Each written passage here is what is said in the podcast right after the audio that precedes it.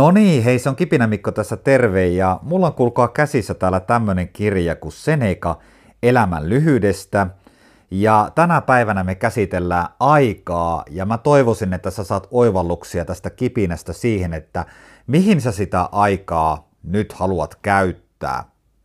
Mutta käydään läpi tätä kirjaa sillä tavalla, että kurkataan tänne takakanteen ensin ja otetaan vähän semmoista tuntumaa, että mikäs tyyppi tämä Seneca nyt siis on ollut. Eli roomalainen Seneca, syntynyt noin neljä ennen Kristusta ja kuollut noin 65 jälkeen Kristuksen ja sen ajan tämmöinen self-help, elämäntaito, kirjoittaja, joka pohtii sen ajan ajankohtaisia ongelmia ja niihin ratkaisuja ja antaa vinkkejä elämään.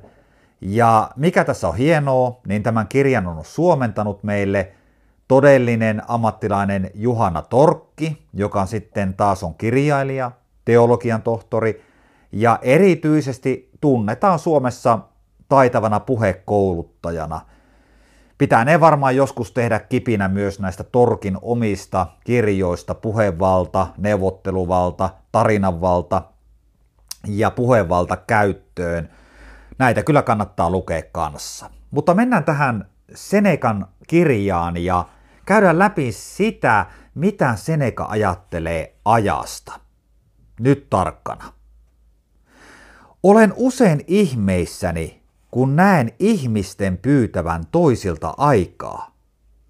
Ja ne, joilta pyydetään, ovat mitä suostuvaisimpia. Molemmat osapuolet kiinnittävät huomion vain siihen, mihin aikaa pyydetään, eivätkä aikaan itseensä. Sitä pyydetään niin kuin se ei olisi mitään. Sitä annetaan niin kuin se ei olisi mitään. Kaikista asioista kallisarvoisimmalla leikitellään. Se jää ihmisiltä huomaamatta sen vuoksi, että se on aineetonta. Se ei ole silmin nähtävää. Sen vuoksi sitä pidetään hyvin halpana. Sille annetaan hintaa tuskin ollenkaan. Kun tätä miettii tätä Senekan kirjoitusta ajasta, niin tulee itselle myös kipinä mikkona sellaisia paineita, että kun mä teen näitä 5-10 minuutin kipinöitä, niin tarjoahan nämä riittävästi sulle arvoa, eikä nämä vie sun kallis arvosta aikaa. Mutta ajattelepa tällä hetkellä, kun sä pohdit tätä kaikista kallis arvoisinta juttua, eli aikaa. Mihin sä sitä itse käytät? Ja miten sinä sitä aikaa toisilta viet?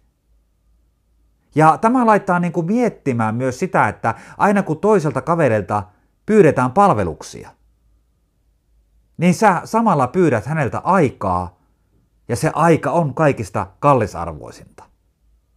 Jatketaan. Huolimattomasta ajankäytön suunnittelusta on monta huonoa seurausta. Seneca ruoskii erästä aikansa vitsausta kiirettä. Kaikki ovat samaa mieltä siitä, ettei kiireisen ihmisen onnistu tehdä mitään asiaa hyvin. Oli kyse sitten puheiden pitämisestä tai sivistyksen hankkimisesta. Sillä mikään asia ei juuru syvälle mieleen, jota hajotetaan joka suuntaan. Se sylkee asiat ulos niin kuin ne olisi survottu sinne väkisin.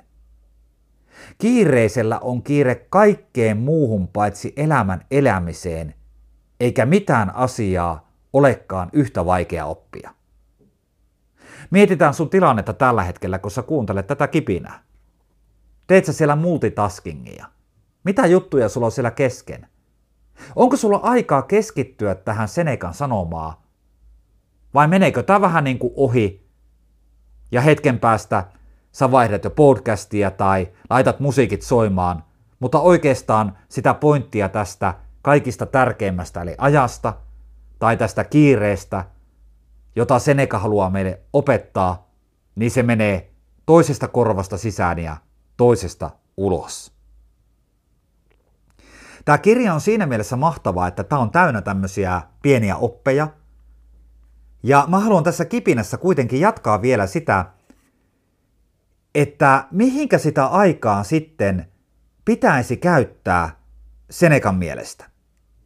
No Senekalla oli tämmöisiä ajatuksia siitä, että aikaa voi käyttää esimerkiksi nautinnoille, mietiskelylle ja toiminnalle. No Seneca itse oli sitten sitä mieltä, että tähän nautintoihin keskittyminen ei välttämättä ole se kaikista järkevin juttu, ja hän pohtii paljon tässä kirjassa sitä, että kumpi on tärkeämpää, mietiskely vai toiminta. Tässä onkin hyvä juttu myös meille mietiskellä, kumpi sun mielestä näistä kahdesta on tärkeä. Tai sit sä valitset tuon nautinnot. Mene ja tiedä. Mutta joka tapauksessa Seneca kirjoittaa vielä valinnoista ja ajasta ja oppimisesta seuraavalla tavalla, ja haluan käydä tämän vielä läpi. Samaan tapaan voin sanoa hyvälle miehelle, jolle mikään vaikeus ei ole antanut tilaisuutta mielen lujuuden osoittamiseen. Minulle sinä olet onneton. Siksi, että et koskaan ole ollut onneton. Kuljit läpi elämän vailla vastusta. Kukaan ei tiedä, mihin pystyt, et edes sinä itse. Voidakseen tuntea itsensä on asetuttava testiin. Vain kokeilemalla saa selville, mihin pystyy. Tässä tullaan tietyllä tavalla tähän klassikkoon, mitä on monta kertaa sivuttu kipinämikossa. Sun pitää välillä käydä siellä epämukavuusalueella. Tai sun pitää toisin sanoen venytellä sitä sun mukavuusaluetta, koska siellä on kaiken näköistä semmoista jännää, mitä sä voit oppia ja oivaltaa ehkä sun elämässä ja työelämässä lisää. Mutta mä toivon, että sä lukaset tämän kirjan läpi. Ja tässä kipinässä siis kolme kärkeä tuplavarmistuksena. Meillä kaikilla on kaikista tärkein juttu se aika.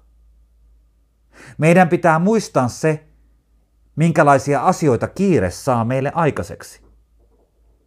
Ja kolmanteena meidän pitää pohtia sitä, että vaikeudet kasvattaa, kun ne osataan ottaa oikealla tavalla vastaan Senekan mielestä. Kiitos erityisesti Juhana Torkki, kun olet suomentanut tämän upean kirjan. Jatketaan seuraavissa kipinöissä. Moi moi!